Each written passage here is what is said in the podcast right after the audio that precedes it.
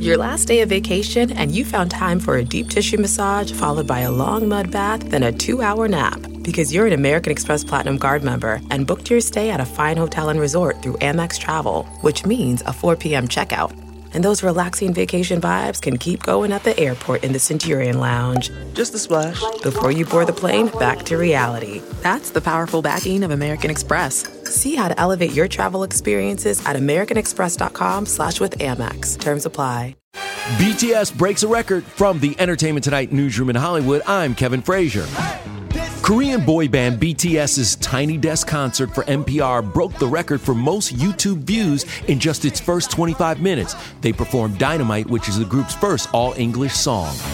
90210 star Jason Priestley is giving an update on co star Shannen Doherty's battle with stage 4 breast cancer.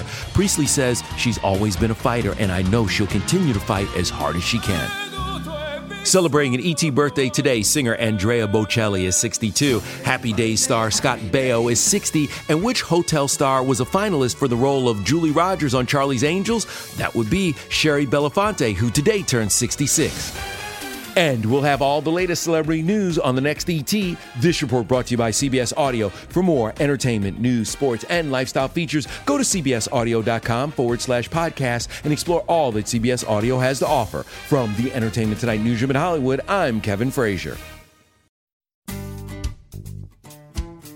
Hey, it's Matt Norlander with the CBS Sports Eye on College Basketball podcast, and it is tournament time, people. So listen to the one podcast that will cover every upset, Cinderella, Bracket Buster, Sleeper. We've got it all covered, every round, reaction shows, all the way up through the championship game in Glendale, Arizona. To find us, search Eye on College Basketball podcast wherever you get your podcasts.